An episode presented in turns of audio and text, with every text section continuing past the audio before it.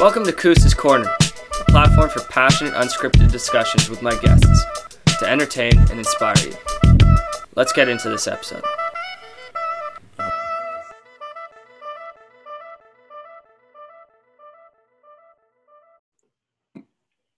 What's up? All right, here we go. Uh, we're going to do another free flow episode this week. Um, we do have a couple ideas of, of some things that we might talk about. And if we get around to them, awesome. If not, uh, we'll just see where the conversation takes us. So, uh, just to start, Christian, how are you doing? And any uh, anything going on in your life over the, the past week or so that that's been a change or anything you've noticed? Well, Marcus, as you know, as the time progresses, things change, and uh, I've got some some changes in my life recently. Um, so I had a shadow day with a company in Ottawa that your cousin Ian works at last week, which was great. Um, really enjoyed what I saw from the company and speaking with the team there. It was really fun. And was I'm supposed to hear from them hopefully today regarding an offer or a rejection. Either way, I'll be okay. Um, it might hurt if I get rejected a little bit, but it's short term problems, you know. Long term Exactly. Fine. Long term Christian's fine. Um, and then on top of that, I've been talking to a one of the first digital pharmacies in Canada that are based in BC. They're growing a lot. A friend of mine and somebody I worked, I guess you could say technically for, they were a guest at the resort I worked at for four or five years. And so I got to know them pretty well. And she's been talking to me a lot. I think I've had f- five meetings with their company this week um, about potentially taking on a role there. So we'll see what happens. Um, but yeah, that's kind of what's been going on on my end. Other than that, found some new meditations I'd love to share. And um, finally getting back on the finger training on the hangboard because my sh- my left shoulder was off for a couple for a week or two, so I just had to give it a break, and now I'm, I'm back in action, so I'm feeling good. What about you, Marcus? What's going on with you? Um, this week was a little bit more relaxed in terms of school, but for some reason I was extremely stressed Oh, uh, throughout the week.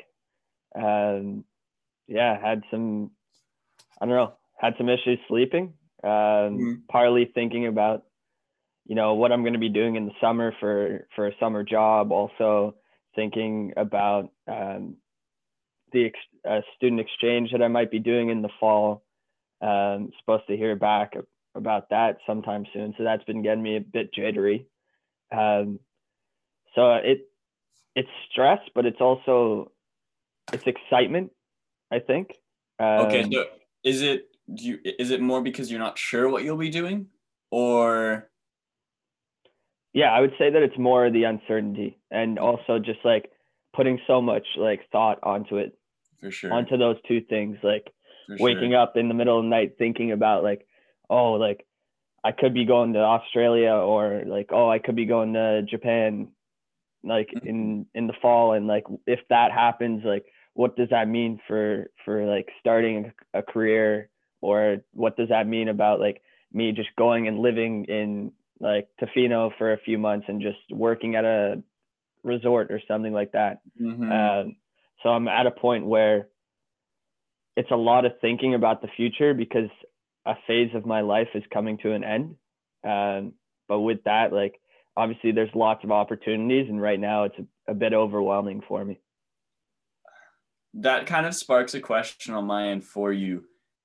The way you described it, it's like I need to start a career, but I want to go, you know, travel and do an exchange abroad, and then potentially, you know, enjoy spending some time like having a fun job and just, you know, working at a ski resort, enjoying myself. Do you see those things as all mutually exclusive? It's like one or the other. Right now, I do. Um, I'm sure as these opportunities come closer, I'm going to explore the the the possibility of them intersecting. Like maybe if I do get close to getting a job, um, like I I would ask them like if it could be remote or something like that. But Yeah. the problem, well, it's not a problem. It's actually extremely privileged for me, but the opportunities that are coming around for me in terms of of my career, um, of kickstarting my career, I've been very careful with selecting which opportunities to pursue, Mhm. and because of that, these opportunities tend to be opportunities that I've been dreaming about and thinking about for years. Mhm. Um, like it's been like a goal of mine to get into the sports industry, and Mhm. now these opportunities are are might be presenting themselves sometime soon, yeah. and it's it's just tough because how can I how can I reject something that I've been working towards for so long, but also realizing that there's other aspects that I, I want to other aspects of life I want to experience yeah, yeah. Um, in in the present moment. You know, like of course. three years ago, two years ago when I was starting university, was I thinking about going off and living somewhere for for six months to a year or or even however long and just doing some some minimum wage job and just going in it like surfing and and going on hikes during the day when I'm not working and really just enjoying like my life outside of work. No, I wasn't thinking about that. But now that I'm coming close to starting a career and and know that like I'll be working for 30, 40 years probably, do I really want to like get right into that? And that's something that I've been struggling with a lot Mhm. recently. And it's I'm leaning towards the life experiences because I want to take a risk and I I'm hearing lots of people say, you know, like the 20s are your time to to do this stuff and it's right because I don't have any responsibilities. I don't have a family that I need to provide for. Um, Yeah. Like this is the the right time to be doing it, um, and I I know that, but it's still tough to take that risk. You almost need someone else pushing you to make that risk, and that's something that I really appreciate um, with you is that you've been very encouraging with me trying to take these risks. Mhm. Um, and it's just a lot of it is, I guess, thinking, will you have the courage to do it when the when the the decision time time comes. comes? And right now, I've just been stressing a lot about that decision, and I guess I just need to al- allow things to just flow. yeah. And when that decision time comes, try and make the best decision that I can. And and I know regardless of the decision that I make, I'm I will be happy yeah. and I'll, I will be I will be fine with the decision that I make. Mhm. Um, but I just I I don't want to be four years old looking back and and and being like, oh, that would have been a cool experience and I had the chance to do it. Yeah, for sure. Um, I think the way you're thinking about this shows a lot of maturity, like the fact that you're really like going in de- in detailed depth, um, thinking out sort of each situation, each scenario, how each factor impacts the other. Whether you know you start a career now and grab grab the opportunities that are potentially being presented to you or whether you take a risk uh, forgo that forgo those opportunities in the present moment to you know do some self exploration and, and and experience the world a little bit And it's And- easy just oh sorry, go ahead. no worries i just i there's something that i've noticed i recognize with myself and with others when they share their sort of uh, the problem of decision making to me. And i think we tend to do two things. We see the world as bin like as two binary options. It's like you either do this or you do this. And by choosing one you completely sacrifice the other. And especially at our age i don't think that's true because we have the the one the one thing. We don't have all the experience in the world. We don't have all the money in the world. But we have the leisure of time and it's it's an extremely valuable resource because it means we have the option to travel and still you know have a fantastic um, career that is something that you actually enjoy doing. Like by choosing one you're not necessarily sacrificing the other long term. Just you're, you're sacrificing it in the present moment. And i don't i think also the fact that you were able to get it now to, or at least have a chance at those opportunities now in terms of career is a good indicator that they may present themselves again down the road because you're already from the business's point of view potentially worthy right? Now you may um, fall out of mind but i think if anything you know having the experiences of traveling and know, putting yourself in those types of new situations just add a little bit more substance and character to yourself. And i think also by telling the organizations that and sharing their thought sharing your thought process with them and also how hard it was to make this decision. I think if anything it'll just help them respect you more. Yeah yeah. And it's a good point about the binary like i i think a lot of young people think when when career opportunities arise early on that they're they're not going to be around in in a couple of years. Um, or available later yeah um, and that's definitely something that I've been fearful of. You know, the sports industry, there's a lot of people that want to get into it because there's a lot of people that uh, just love sports and, and also the business behind it. Um, but like, if you are the right fit for that position and you are honest with people, they and the the main thing is just continuing that relationship, right? If you do choose to to go and like, if I do choose to go and live somewhere else, just and take life as it comes and keep Yeah. those relationships, you won't you won't get forgotten. Um, and you'll you'll you'll generate new opportunities as well like when you started in uh, at concordia university these opportunities didn't exist they they were generated by you know you being there and making them happen Yeah. and with more time you're only going to create more opportunity like five months ago i was interviewing with Sun Life for a sales role. And so i was going to be an advisor which i then turned down and then got rejected by Sun Life for a different uh, position that i applied for. And at that time both of the opportunities that i'm considering now didn't exist you know? So in my mind i was just like well i'm fucked right? But I, I like but over time other opportunities arise and it's hard to predict what will happen which is why Yeah. it's it's worth taking that risk sometimes yeah, it's just a struggle, I think, and I think other people feel this as well. When you do have ambition yeah of of something, the struggle of of being in the present moment, but also having those big, hairy, audacious goals that we talk about, just and and it's kind of it just comes back to balance, right? Mhm. balancing both because you need to have some sort of direction, but you can't be so rigid that you're not willing to to adapt if if needed.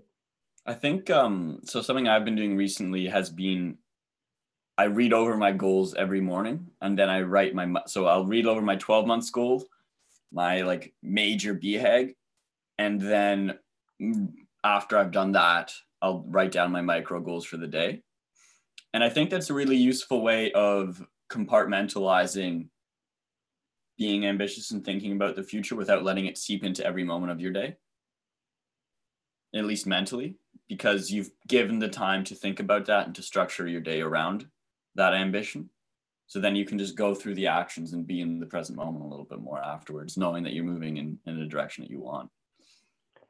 So, if you don't mind sharing, what what is your big, hairy, audacious goal? Dude, it's it's it's it's constantly evolving. As it should Um, be. Yeah, as it should be. But this kind of goes back to so after we recorded last week's episode, you and I were talking about this this meditation or visualization practice of walking through a woods and then coming across your 40 or 50 year old self. Yeah. And and what what do you want that person to to be like? What do you want them to like teach you now? hmm Um, which I think would be something cool we could talk about. Definitely. So what what are your big hairy audacious goals right now? All right. So right now is to create and util- utilize a platform to document my journey eh, towards the the five mountains, which is essentially me just trying to be the best version of myself. So there's, and I've gotten some of this stuff is an outline generated by a guy called Mark Divine, which is essentially an outline of how to like plan your life and goals. And so the five mountains are physical, mental, emotional, intuitional, and then Kokoro, which means like heart mind connection. So like I think it just simply would be like you know moving in a direction where you you feel good inside, right? Um, so to create utilize a platform to document my journey to the peak of the five mountains, to share this journey with others to provide some sort of benefit to them and inspire them to do the same. And then simultaneously provide stability for those that I love and for myself financially. And it's vague and it's broad. Um, I've written it down many times. Sometimes it's more specific, sometimes it's more vague and broad. Um, but that's a general direction that I want to move in. And then I've got nine more specific goals that fall under that category. So under career, under health and fitness, under financial and monetary, under romance, family and friends, personal growth, spiritual growth, recreation and fun and personal environment. And then I've got a goal for each of those written down. And then I've checked off three most important for the next 12 months that I want to work on out of those nine. And yeah, and then I write down micro goals every day to align with them. It's a very cool process. Yeah, dude. I, I this is what I was telling you about earlier. I kind of wanted to share it with you um, at some point in time. Yeah, yeah, Like, that's that's sweet. Um, it's cool that you have different levels. Um, it seems very thought out, Yeah. and and also to who you are. Mhm. I didn't think this out though. I I was. Well, shown- you used it. Yeah, you used the template, but you you took time to think about what you Yeah. wanted to fill in that template.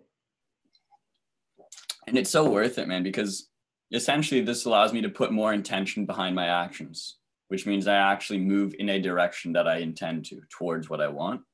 Whereas if, if you don't have intention, then you do a million things throughout the day that are kind of random and sporadic, and then you move much more haphazardly, you know, forwards.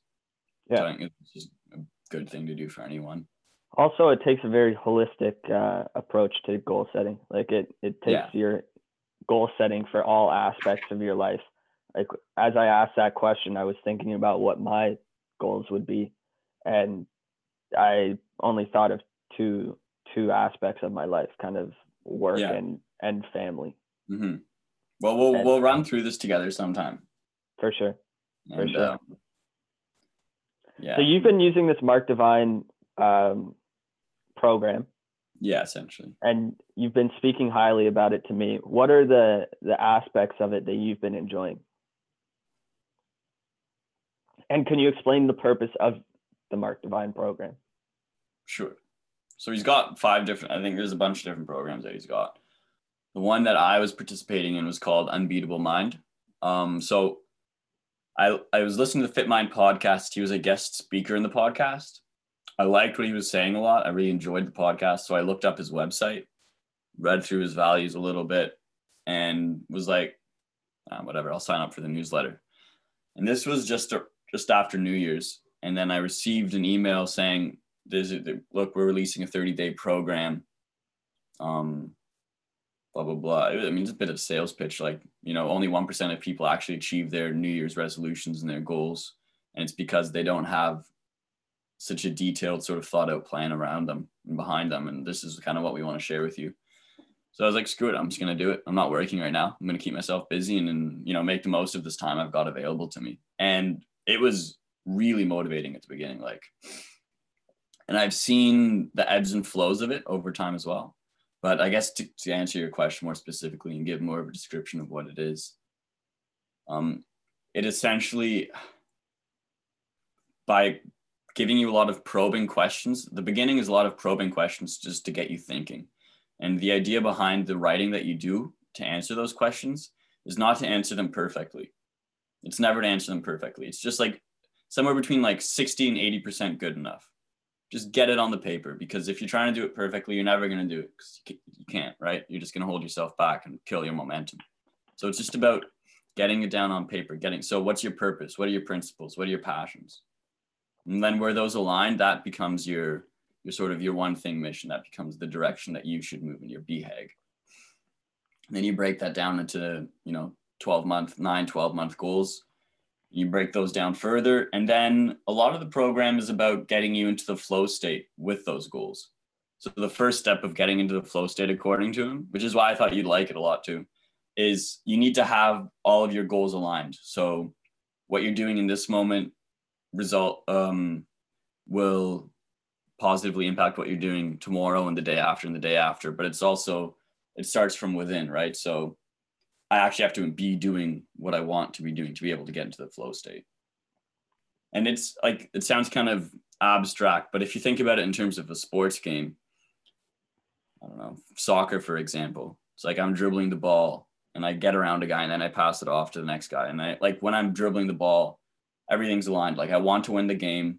I want to get around the guy to be able to win the game. And I want to make the pass so that my buddy can score so that we can win the game. It's like everything that I'm doing in that moment is perfectly aligned towards my purpose in that moment. And then to help you get into the flow state, there's some additional like breathing practices. Um, you come up with your own mantra to break the negative cycles. So when you catch a negative cycle running in your brain, you you you kind of like yell out your mantra in your head, and then try to initiate a positive cycle by repeating it over and over again. And you know, he talks about how the fear wolf, or yeah, the fear is the sort of biggest enemy of the flow state. And yeah, I don't know. I can tell more, but it's essentially that's the basics of it, and then it expands from there. And yeah, that's cool. Um, what's your mantra that that you you've been using? Um, so I'll start. The first one will be bold, brave, stronger every day. When I like notice myself kind of going down a negative spiral, and then the next one would be to like kickstart a positive one is looking good, feeling good. I'm the guy that knew he could and does. Sweet. Yeah. It's interesting because yesterday in my business and sustainability course, we actually had to write our own personal brand statements. Oh, really? What'd you What'd you come up with? So it was actually pretty interesting the way that it worked. I, I have it here on my my laptop. Um, so the first question we were asked are, what are the major results you want to deliver professionally? Yeah. Um, my answer to that was I want to work with athletes to create positive social impact. Um, to do so, uh, I would like to help them grow within their sport and achieve uh, reach a reach achievements that they would like to pursue, and as well help them get gr- greater engagement with their communities. And I feel with those two ways, they'll be able to to create the positive social impact um, at least the potential that they have within them. Um, and then the next question was, what are your most important attributes or values? Yeah. So you've talked about this before as well, like thinking of of your own personal values and and kind of what uh, you want to be known for. Mm-hmm. And this was in a career mindset, but I think a lot of it is also um, these values that I put down relate to my personal life as well. So I put down 10. That's what we had to start with. Then you had to cross off five and then cross off another two. So mm. you finished with three. Mm. Um, the three that I finished with were honesty, optimism, and reliability. And then you just write down um, you you put those three values into a statement of what you want to be known for so being a reliable individual that inspires positivity while being honest with myself and others so that i can deliver greater social impact alongside the athletes i work with. And basically the forming of those two sentences is your brand statement. That's good. Uh, that sounds good too. So that was a cool little exercise that people can do. It took five minutes um, yeah. and you know thinking of 10 values, you think it's tough, but if you have a sheet in front of you with all the different things, all the different attributes and values, it's it's quite easy to realize like what you focus on more. And I think a big thing with these exercises as well with and I noticed it during like doing therapy was a lot of people just don't know how to describe the values or the emotions that they're feeling. Um, so if you do bring up like a, it's called like an emotion wheel. It has like a bunch of different emotions and, and kind of, uh, it bunches them together to like anger, happiness. Uh, it just gives you more options and it makes it more of a spectrum of Mm. emotions. And even when it comes to writing, having these types of resources around you can be extremely helpful. Uh, so with that, like that's what uh, I've been trying to to use a bit more so that I can pinpoint things uh, a little better. And I highly recommend to anyone else that uh, they use them as well because there's sometimes in your life where you're just feeling something and you know what feeling you're having, but you're having a tough time describing it. Even what we were talking about earlier when I was saying stress, at first stress was I knew that stress wasn't the right word Yeah. And then I guess it morphed to overwhelmed. But and there is a difference, um, and just knowing like these different words uh, can make a big difference. for sure. um, I'm seeing a bit an opportunity to make a bit of a transition here. Yeah, go ahead. what you said. So,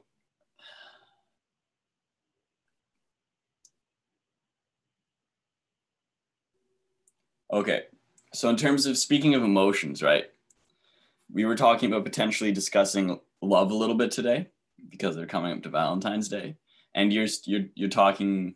You were you know telling me a little bit about how hard it can be to describe emotions sometimes, and how the color wheel can or the emotion wheel uh, can make it easier to sort of pinpoint and tell others how exactly you're feeling.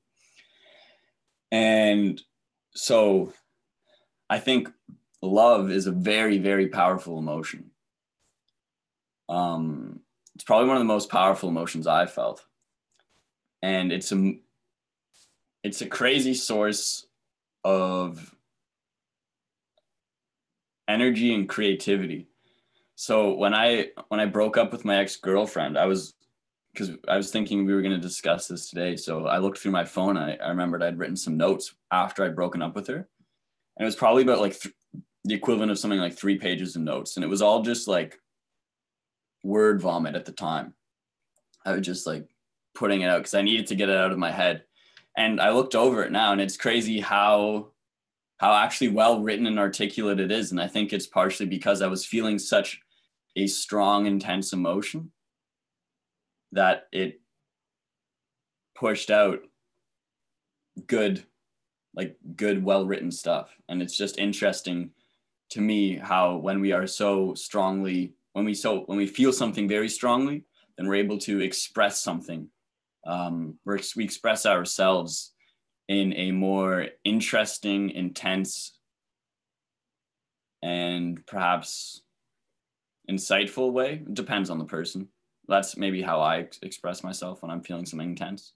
But for me, the, the most sort of powerful emotion that has allowed me to express some of the most unique and interesting things from in my life has been love. Yeah, I definitely agree that I, I think it intensifies a lot of different things. Um, it intensifies your happiness, like when you're you feel that um, sense of of like, oh, this person is is reciprocating that love. It gives you a big boost. It's a jolt of energy.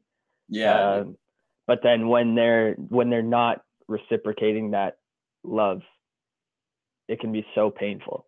Yeah, dude. Love. I was thinking about it earlier. When you fall, like you don't, you don't choose to find love. It finds you, right? And then when it does, it just fucking grabs onto your heart. Yeah. and and there's and you don't want it to let go either. Really. So okay, for me, I haven't had a serious girlfriend. The first, the last girlfriend I had was in, in grade five. Um, Yeah. So I wouldn't say I had I've ever had a girlfriend. Um, but up until about October, September, October this year, for Yeah. the past like year and a half or two years, there like I had no strong feelings for anyone. Mm, I, I would have like little like oh like nudge couple couple crushes, but like not like feelings for someone. Mm-hmm. And during that time, I was like, oh my God, this is so empty. Like I, I wish that like I had someone that I could have strong feelings for. Like it's just, Yeah. it's almost more painful to not love anyone at all Mhm. in a romantic way. Obviously, there's people I love in my life, like Yeah, family and friends, but we're talking romance. It, it's more painful not to love anyone at all than to have that love that you have not reciprocated. Because at least you're still feeling those emotions. Yeah, man. I know what you mean. At least that was the thinking at the time. And then now, where I have feelings for a person, but haven't been able to like express them or like haven't been able to see if like they reciprocate those feelings. It's so excruciatingly painful as well. Yeah. And I'm like, fuck, why can't I just go back to not having feelings at all so I don't have to feel this? And it's that's what I mean. Like it kind of intensifies whatever Oh, dude. Everything just. feeling, hmm and it ramps it up. Yeah. Um, you're living at. You're going from like living everything at like fifty percent intensity to eighty or ninety percent intensity. You're just like, oh my god. and there's times where like you just these thoughts come into your head and you're like, get like, what are you doing? Like, why are you always thinking about this? Like, Yeah. you know, and, it's like, just get it out. Like sometimes you're you're like, okay, like accepting these feelings, and then other times you're like, get these feelings out of my head Mhm. or out of my heart. You know? Yeah. Interesting, dude. That's what I, that's what that's what I've been feeling recently, at least. Yeah. Yeah. And I'm sure like it'd be different if I was actually able to express these feelings to the person. Why aren't you? If you don't mind me asking. I know it's kind of an intense question, but No, I uh, know. I, I I'm gonna be honest. I'm scared. Yeah. Like it's you've been like rejected so many times before. Um, that like, do I really want to get that rejection again? And Mhm. also like, what does that rejection mean? Does that mean that this person is going to be like out of your life, Mm. or uh, A lot of what ifs, eh?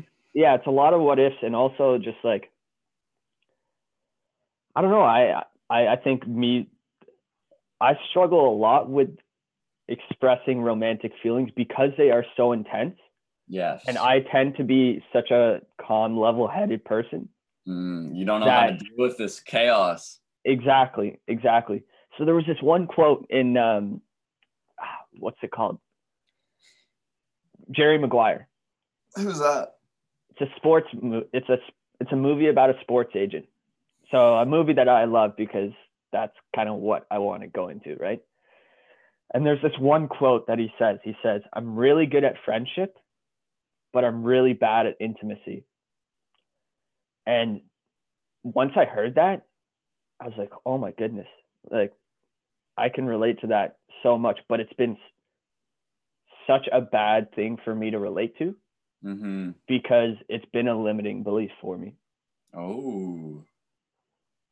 So it, I sometimes use it as an excuse to Yeah. hold myself back. For sure, dude. I mean, it's the way I see it essentially. You're scared, and rightly so. Like, Yeah. it's scary. It's scary to be vulnerable, express your emotions, hold your heart up, and give somebody the chance to accept it or stab it. You know what I mean? That's kind of what's what's happening, and it's scary as fuck. I think Um, it's also partly because, like, you know, maybe because I haven't had a serious relationship that I haven't been able to see the benefits of taking that risk yeah. yet. So that affects it. Well, there's a benefit re- either way because what you're telling me, what or no, not what you're telling me. What I'm hearing is that you're spending a lot of time thinking about it, and it's distracting and it's kind of annoying because you enjoy like thinking about it, but at the same time, it's like I want to try and be doing stuff. I want to, you know, be focused and not constantly thinking about something that hasn't happened and might not happen. It might turn out bad. So in a way, like by experiencing that rejection, then at least you ha- you know the reality of the situation, and then you can start to process it and move on. Yeah. for sure. But it's, like it's still scary as fuck. You know that doesn't go away. it's, it's not lessened. I think I'm I'm lucky. I was lucky with my with my relationship because I think I would have been similar to you, and I was in the past actually. Um, where I would I had a really like I was really into this girl, but I never said anything. And then I met I ended up meeting my girlfriend, but we worked at the same resort, so I saw her every single day, all summer long. So it was like impossible for me not to say anything, and I'm kind of thankful for that because I don't know if I would have otherwise, you know. Yeah. So yeah. I feel bad. I, my heart goes out to you. um, for those listening right now, this is probably the most that I've seen both of us smile so much while we're talking about something, which is it's something to say, you know, like yeah, it's nice. Obviously, it shows that like when you do talk about these things, it it it gets you like into a hopefully positive emotion. At least we are. Mm-hmm. Um, I was thinking we could maybe talk a little bit about kind of the romance culture in North America. Speak to me, Marcus. So I remember one of my friends mentioning um, that they had a friend from France and that they were kind of adjusting to the new romance culture in North America compared to Europe. Yeah. And I don't know much about the European romance cu- culture, but from what they were saying is that it seemed a bit more intimate and that more serious as well. Mm. And not serious as in like not exciting. Ser- like you know how sometimes serious seriousness means like stern or like whatever. Yeah, yeah. It just meant more like more emphasis on actually love. Yeah. Rather than sex. Yes. Yeah. Um, so what I've experienced in in North American romance culture, and I'd like to hear your take on this, is that a lot of people use it as an ego boost and almost as a competition. And it's almost like you're trying to put up stats and brag about however many girls you've hooked up with or slept with.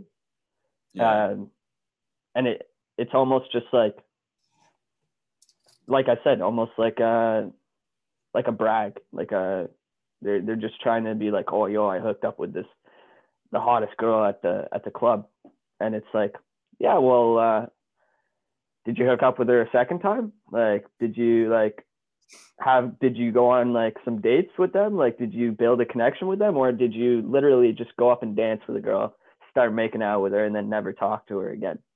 Yeah. And I know that there's short term pleasure in that because obviously it gets your body buzzing. Like you're, you're feeling all these emotions, and I'm sure dopamine is like a big, big burst during these times. But I just find we we really, like you said, focus on the aspect of sex rather than love too much. Yeah, I've got some thoughts on that for sure. I think you're 100% right.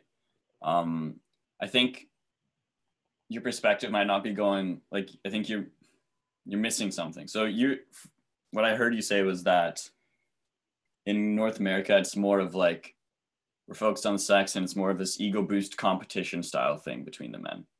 And I think you're right. But I think that is actually covering something up more than it is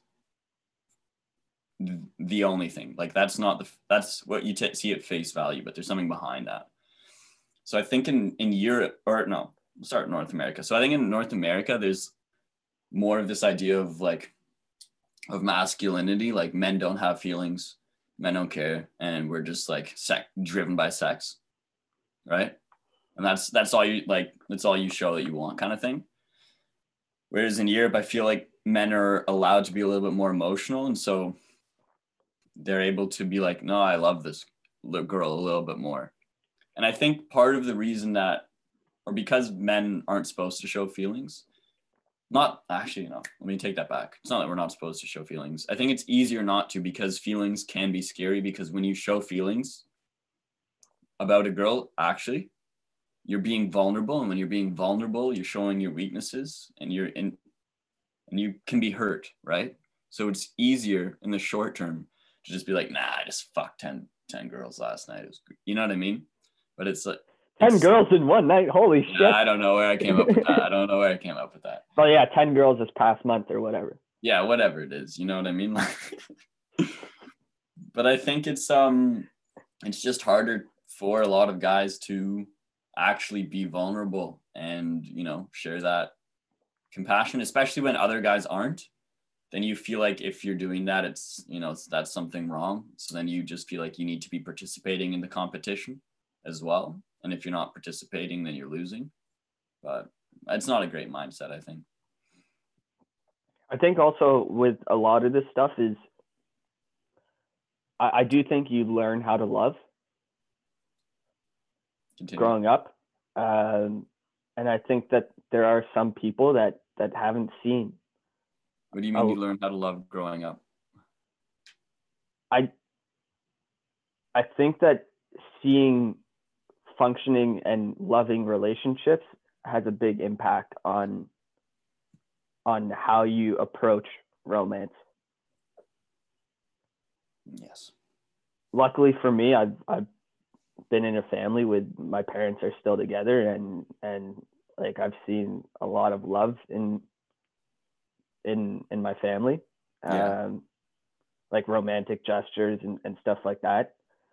Um and that kind of like influences my perspective of what I should be getting out of a romantic relationship hmm but let's say you grew up in a house with a single parent and you're not seeing it as often i think it's a lot harder to envision what What it looks like. what it looks like It's a good point. And I but this is also just coming from my perspective where like i could be totally wrong um, Yeah. But just from from the impact of seeing a loving relationship i feel like it, it goes a long way and i'm not saying that it like if you grow up in a single like parent household like you're not to be able to be romantic like no that's wrong um i just think that like it's a lot easier when it's shown to you a lot yeah. Yeah. I see what you're saying. I hadn't thought of that actually, but I think that's something worth considering at least. because how else would you learn? Like you don't like obviously love is a feeling um, but learning how to express it is important. And if you're not seeing it often like where where are you going to learn how to express it? You're going to learn from watching movies. You're going to learn from watching your friends. Yeah. you're you're going to learn from reading books i don't know there's there's different ways to learn Mhm. learn about it but sometimes like if you're watching a movie it's not really a very accurate depiction of it Yeah. maybe not accurate depiction of it but like uh It's, it's probably not the best teacher. yeah not a meaningful Yeah. meaningful depiction Yeah. It's you know, there's a lot of this is something that I thought of a couple years ago, but there's a lot of vulnerability in love. Um like to love somebody, you've got to tell them. Or no, but to be able to enjoy a love with someone, you have to be able to tell them, right? Most likely. And that is hard to do and scary because you can get hurt. And I think what can happen sometimes in relationships is that you express that vulnerability and then they accept you. And it feels so good that over time you actually indulge more into that relationship than you should because you've been accepted, even though you've been vulnerable. And you might, you're like, you could get scared that you might not find it again. You see what I'm saying? Yeah. I think that's something worth considering too when you're in a relationship or just in general. It's like I think vulnerability and love can get confused if it's your first time being in love with somebody potentially. for sure i i agree with that I don't know. Just a thought I had years ago. Zach disagreed with it. I think yeah, vulnerability is a big part of it Yeah. because you're you're spending so much time with this person and, and trying to form such a strong connection, right? That yeah. how can you form a strong connection without opening up? It's a big part at the beginning. Yeah. To, to to because you both ground your relationship in that vulnerability. It's like you both really know each other. The worst and well not the worst, but the parts that you might be insecure about, you know, and your fears and all that. Well, I think you need to be vulnerable because you need to know that they're still willing to accept you Exactly, dude. with these these flaws in yourself. Exactly.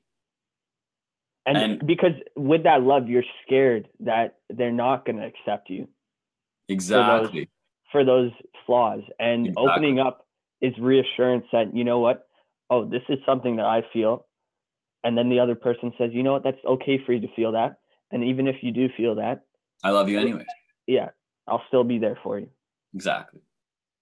But And see, that's important at the beginning. But I think as the relationship goes on, then it then because, for example, I might see things about myself that I don't like, and I'm like, I love you. Do you love me? And they're like, Yes, I love you anyways. Great. Okay. But then there's a bunch of stuff about me that I might think is great, but really pisses other people off. And so as the relationship goes on, then it's like, do you love the whole person? And are you still able to sort of connect even though you dislike these three things about them? And it's then it becomes the relationship because I think that vulnerability, like showing vulnerability, feeling that acceptance, creates a huge surge of like love and like ex- ecstasy because you're like, yes, like I'm accepted, which is what we all want, you know, deep down, I think, in a way. But over time, that kind of it fades a little bit. It just becomes part of your day to day. And then it's like, do we actually really connect? And but I that's you only find that out by you know going through the motions. Yeah. Yeah. It's really interesting. Like people people talk like, oh, do you have a type? Mm.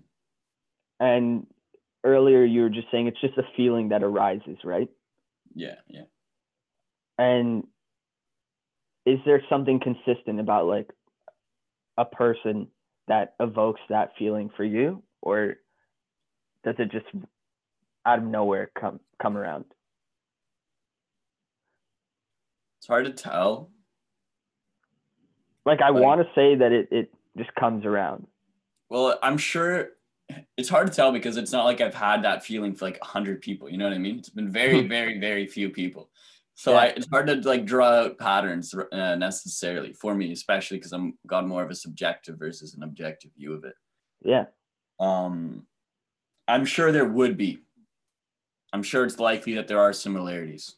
You know, because I don't know. Fuck, I like pizza. You know, like that I like tends to be something similar in the pizzas. You know, The per- yeah, the person that I love has to have pineapples on there. exactly. exactly. Quick side note: I still don't understand why pineapples are such a controversy with pizza. Like, I swear, ten years it wasn't a debate about do you have pineapple on your pizza, but now people lose their shit. People don't like get it. I don't get it. I don't know. People love arguing around stupid shit. I think it just because it's a distraction from the real shit. Fair. I don't know though. It's Maybe. interesting to see dating apps these days. Mm. Do you have you ever used one properly? Not properly, but I'm on one right now. Oh yeah, which one? Well, I'm on two right now. I downloaded one last night. Oh, actually. okay, okay. Which one? Which one? Uh, Tinder and and Hinge. Um, Ladies, you know where but to find uh, but literally, like, I know in three days I'm gonna be deleting both. Like the longest, I, the longest I've ever had a dating app is probably a week or two. Why'd you and- download them again then? Ah, Just for something to do. I don't know. Like at this point, what it is for me is that I'm not seeing many people and I'm not talking to many people outside of like my small group, and I just want to put reps into talking to talking to girls, and like I haven't flirted with a girl in a while. Um, and I, I don't know. I, yeah, I know it sounds bad, but putting in reps is kind of a way to describe it. That makes sense. Um, practicing expressing myself and practicing like showing my personality and practicing how to get to know someone, I think is important stuff to learn. Um, so that's kind of why I have the dating apps right now. Um, do I see myself actually meeting up with someone from those?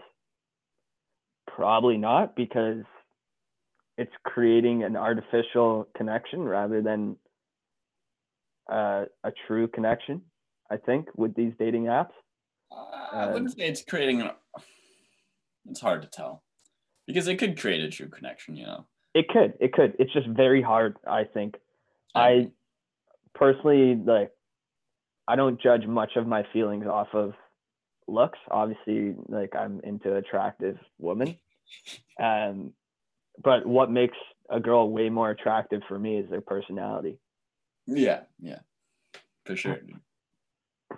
So just seeing like six photos and then a two a two line bio about I don't know, Yeah, like it's hard. I- whatever actually- whatever pets you have like i'm i that's not giving me enough information How do you go about making your own profile? Like, how do you enjoy that process? How does it feel when you're doing it too? oh i this is actually something that i was thinking about earlier in our conversation was when we were talking about emotions and values and and, and describing stuff i struggle to describe myself on these Yeah. on these dating apps. Um and a lot of them give you prompts like what are you looking for? And i'm like fuck i can't pinpoint it to just like one thing. Like i'm and like for me i don't know what that one thing i'm looking for is. It's just a feeling that i get Yeah. like you said. Uh, but then even just like you know like do i take it more seriously or do i have like more fun with it But then it's hard because I feel like sometimes if you take it seriously, you feel kind of like I don't know we are doing it. You're like, oh, well because you're being laugh. vulnerable right Exactly, dude. Now you think people are just gonna laugh, like, oh, who is this guy? What is he doing? yeah You know, we're just here to hook up, you know. But then it's not. That's not true either. you know what's really interesting um, about that is I was watching The Big Short with with my Mhm. roommate last week, and you're probably like, why the fuck is he bringing up Big Short in in a A little bit, but I'm curious. I I know you're bringing it up for a reason, so I'm curious. to take it. in a discussion about love? But there's this one character, um, Christian Bale's character, Michael Burry, and in the movie, uh, Michael Burry explains that he met his wife on on a Match.com, and that his bio was that he loved. I don't know. It was just like he has a glass eye that he has a glass eye that uh, has sometimes scared people off. He is uh, into heavy metal rock and he has a hundred thousand dollars in student debt and blah blah blah. Like all these things um, kind of yeah that are that p- other people have like would consider wrong with him. Yeah. And then his wife to be messaged him saying, "You're exactly what I've looked for." hmm honest which it's a very small part of the movie but it, when you think about discussions like this that that line can can have quite a bit of power Yeah, definitely, man. because when it does come to love like you said it's tough to be vulnerable and and with that people just aren't honest very often Yeah. Yeah, you're right. It's a great line, and it you're right. It's a small part in the movie, but like dude do i go on tinder and say yeah i'm uh you know pretty i'm self-conscious of being a five foot six guy i like have never had a girlfriend before and i i don't know those are two things that stick out to me of things that i'm self-conscious about but do i do that no because i i don't want to be vulnerable I mean, you could try, dude. i could i could um just do it for leave it up for a day and then take it down. See what ha- I don't know. Yeah. I'm not saying you should, but I'm just saying you can. I could, yes.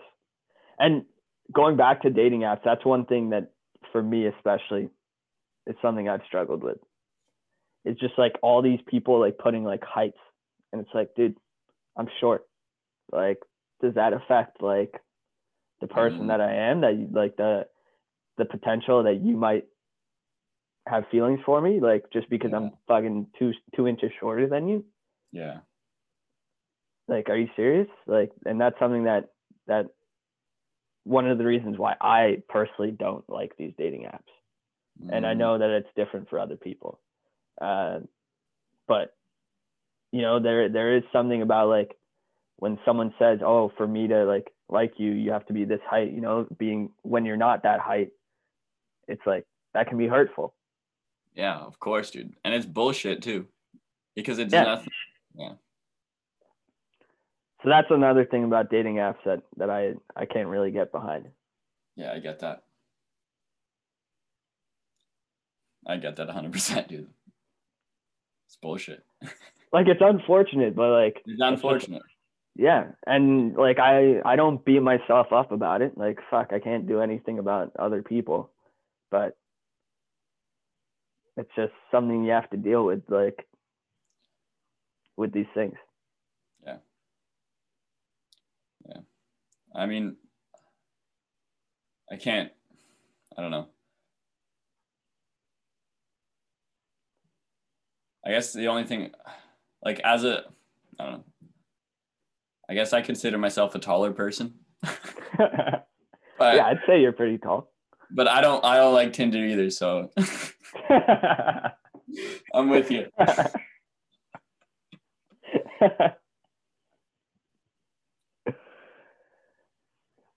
yeah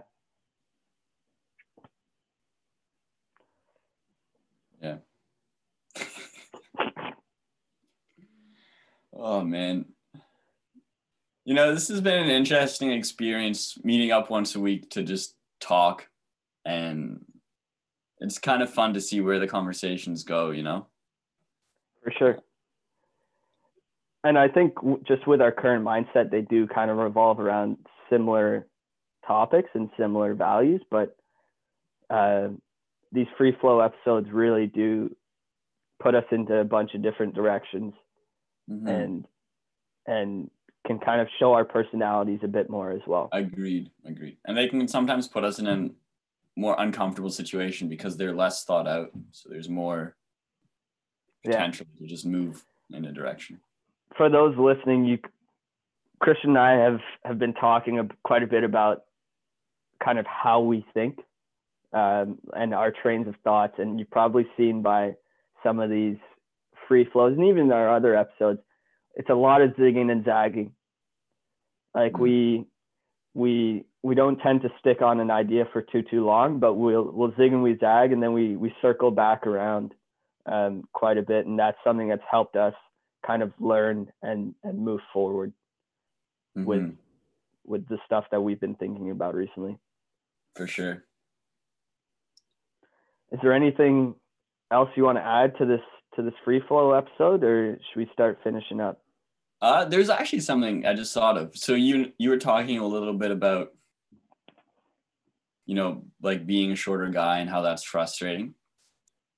And I can't speak directly to that, but I can speak like from a different perspective from my own experience. And I feel like I'm from the outside view, like, well, I am.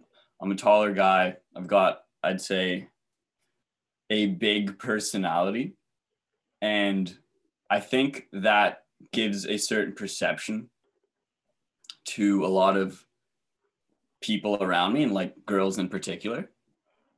And so I think looking back, I I didn't have sex until I was mm, 19, 20. But and I was very insecure about that, but I was still the same person. You know what I mean? Like loud and abrasive. And I think a lot of people assumed that I had, you know, I'd been with a lot of girls and stuff like that. And so it's different from your situation because I think like it, and similar because people make assumptions but then i felt more insecure on the inside because i hadn't um you know i didn't feel like i lived up to those expectations that people inherently had for me and so that held me back and scared me even more from approaching and becoming intimate with girls you know because i felt like i hadn't sort of become or being the man that they thought I was. And I think that actually made me more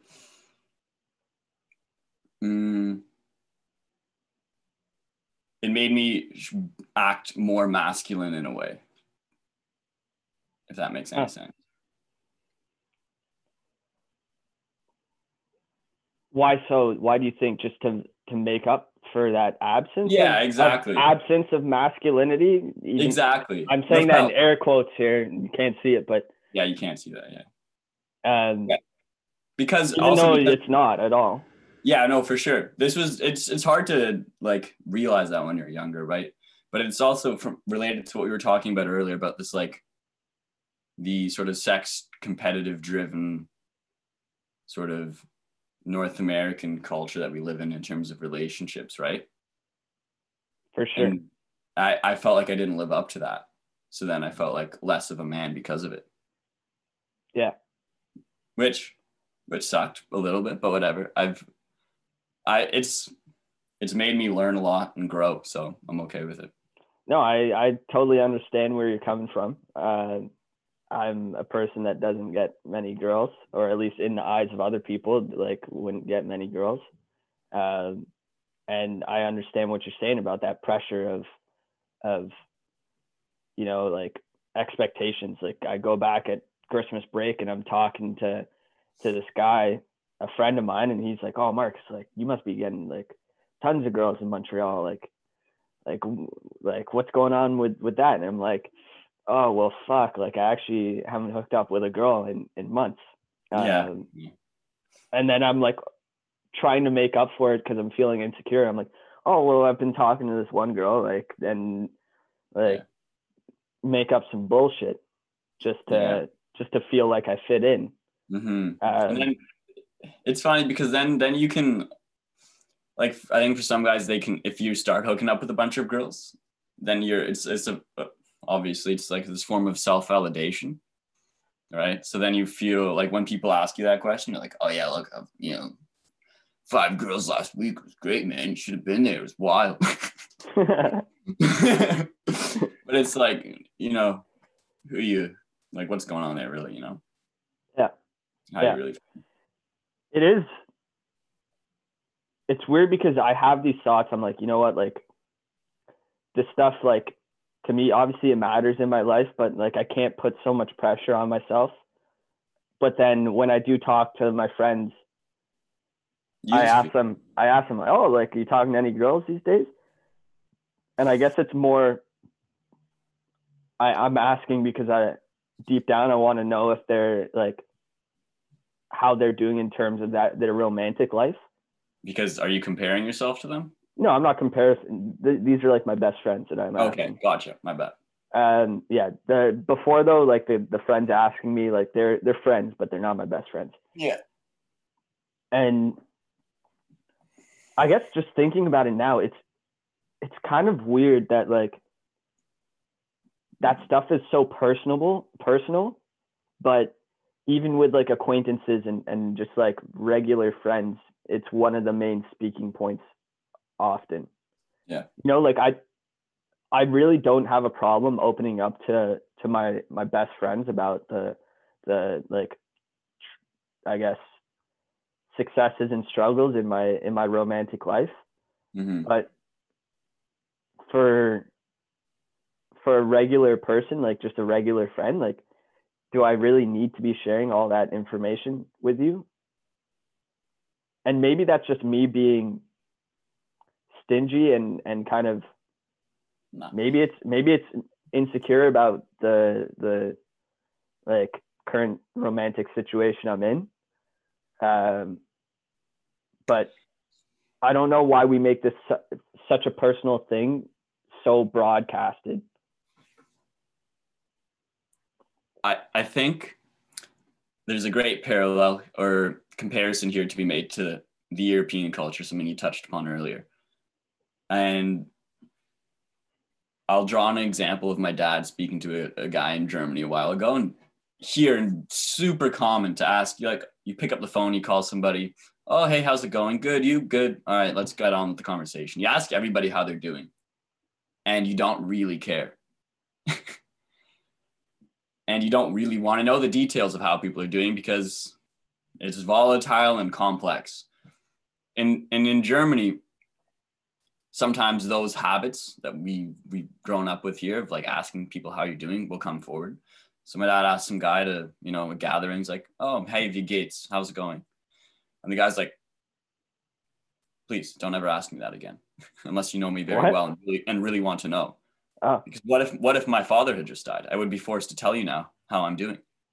It's a very personal question. And so there's this contrast between like us here just asking for the sake of asking to and I think that, you know, relates back to like, oh, how's it going with the girls? It's like these like very intense actually questions that are just being spoken about casually. It's just kind of like a way of life here and maybe it's not the best way. I don't know.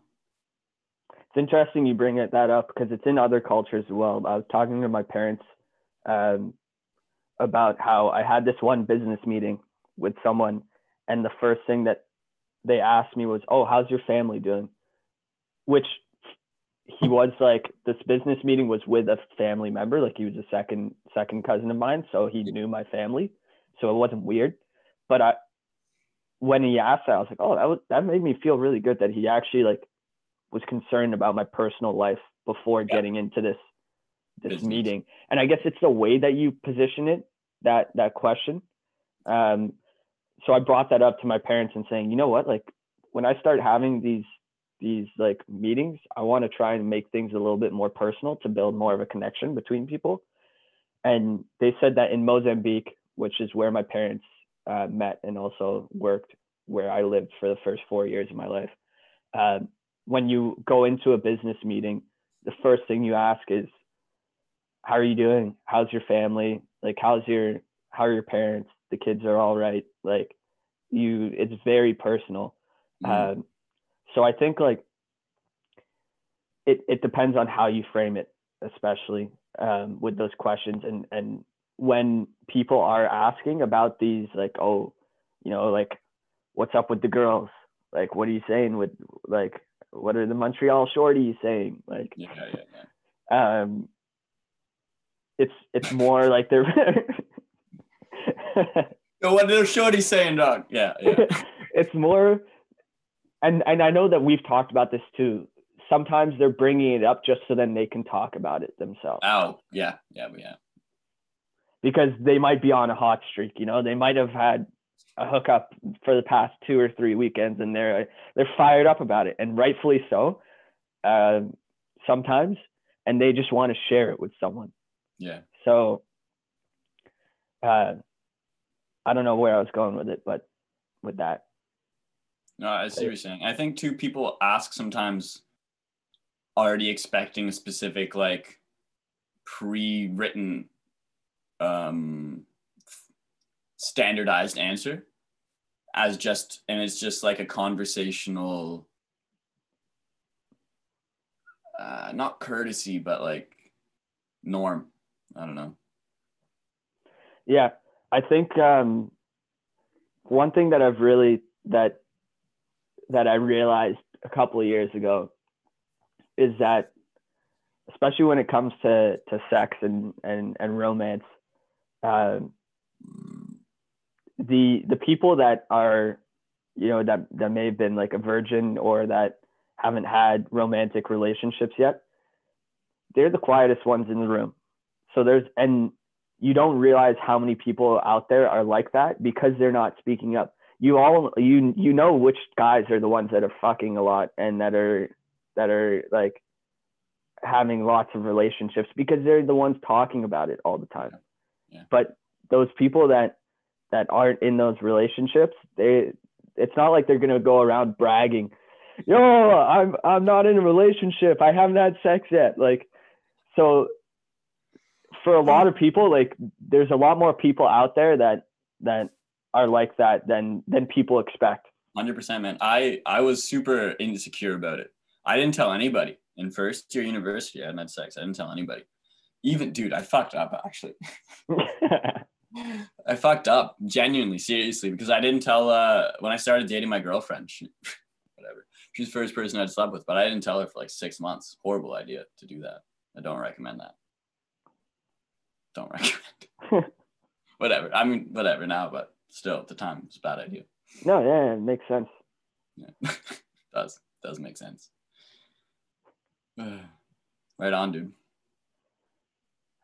I think we're good to move on to the closing thoughts. Unless, yeah. So from that conversation, what what did you get out of it, and what what would you like to share with people?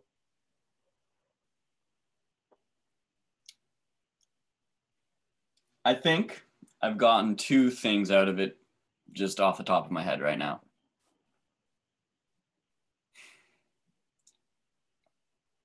I think it's important, especially for guys, to be more open and vulnerable with each other because we tend to sort of live behind this. It's not a facade, it's because it's real. There's like, we are masculine, you know what I mean? There is masculinity in us and it's there and it's real, like the strength and whatever. But to also show our, our weaknesses to each other more because I think it'll empower us and unite us together and allow us to be stronger. Um, specifically, because I think everybody kind of, we all go through the same feelings, you know, we're all moving through the same thing called life and we're going to have ups and downs. And by sharing those ups and downs together, we can learn that we are more similar and we're not alone in our struggles. So I think that's important. Um, and I think by being more vulnerable with each other, then it becomes less difficult to be vulnerable perhaps with with someone that you really really care about potentially. And the other thing is also maybe to be more careful with our questions. Um, like if you ask a question make sure that you really want to know the answer. That's that's my my my thoughts. What about you? Great points. Um, i would say that a lot of these emotions are, are very complex and and often are tough to understand ourselves. Um, and I think that a great way of, of trying to understand them is by opening up to others. Um, and I think that's kind of how sharing a connection with someone that you love helps you understand those emotions better. Um, so, you know, that, that kind of is an incentive to be vulnerable um, and, and open up. And mm-hmm these things like these things are, are tough because you think of all these societal standards, but in reality, you're your own person. You're going on your own journey. Um, you've got your own narrative, and you don't need to to to try and force yourself into another narrative that that isn't for you. Um, if you're Which is a hard person, because we're taught to. Exactly. If you're a person that that you know, is I don't know where I'm going with this, but just be be confident in yourself and and accept the feelings that you're having. Um, yeah. And if you can't, like I said, if you can't understand them, um, there's there's no point in just bottling it up. Um, reach out to a friend. That's what I was or doing us. a lot. That's what I was doing a lot with Christian today on on this episode was reaching out to him to to understand these emotions that I'm feeling. And luckily for me, I've I've had lots of well not lots, but a few friends in, in my life that I can really open up to and, and ask them questions and and learn from them.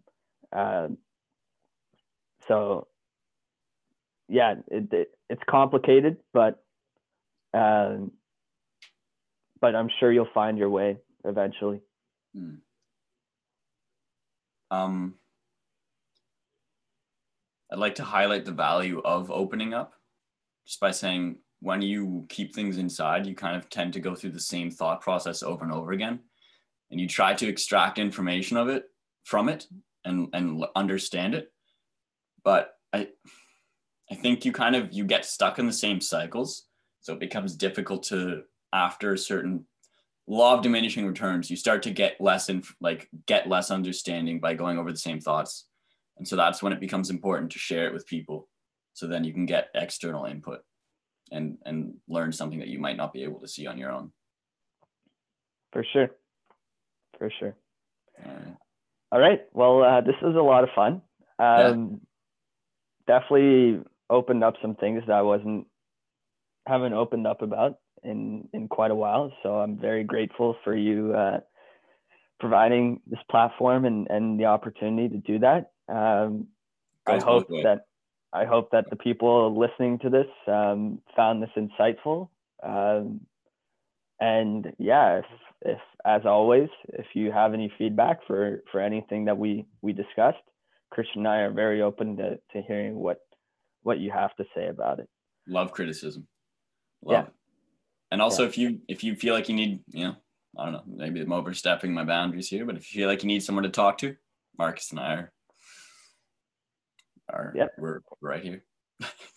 For sure. Sitting once again. once again, times. Christian, absolute pleasure, and uh, we'll uh, we'll be back next week. Yes. Right. Thanks, Marcus. It was great, man. Great stuff. All right. See you guys.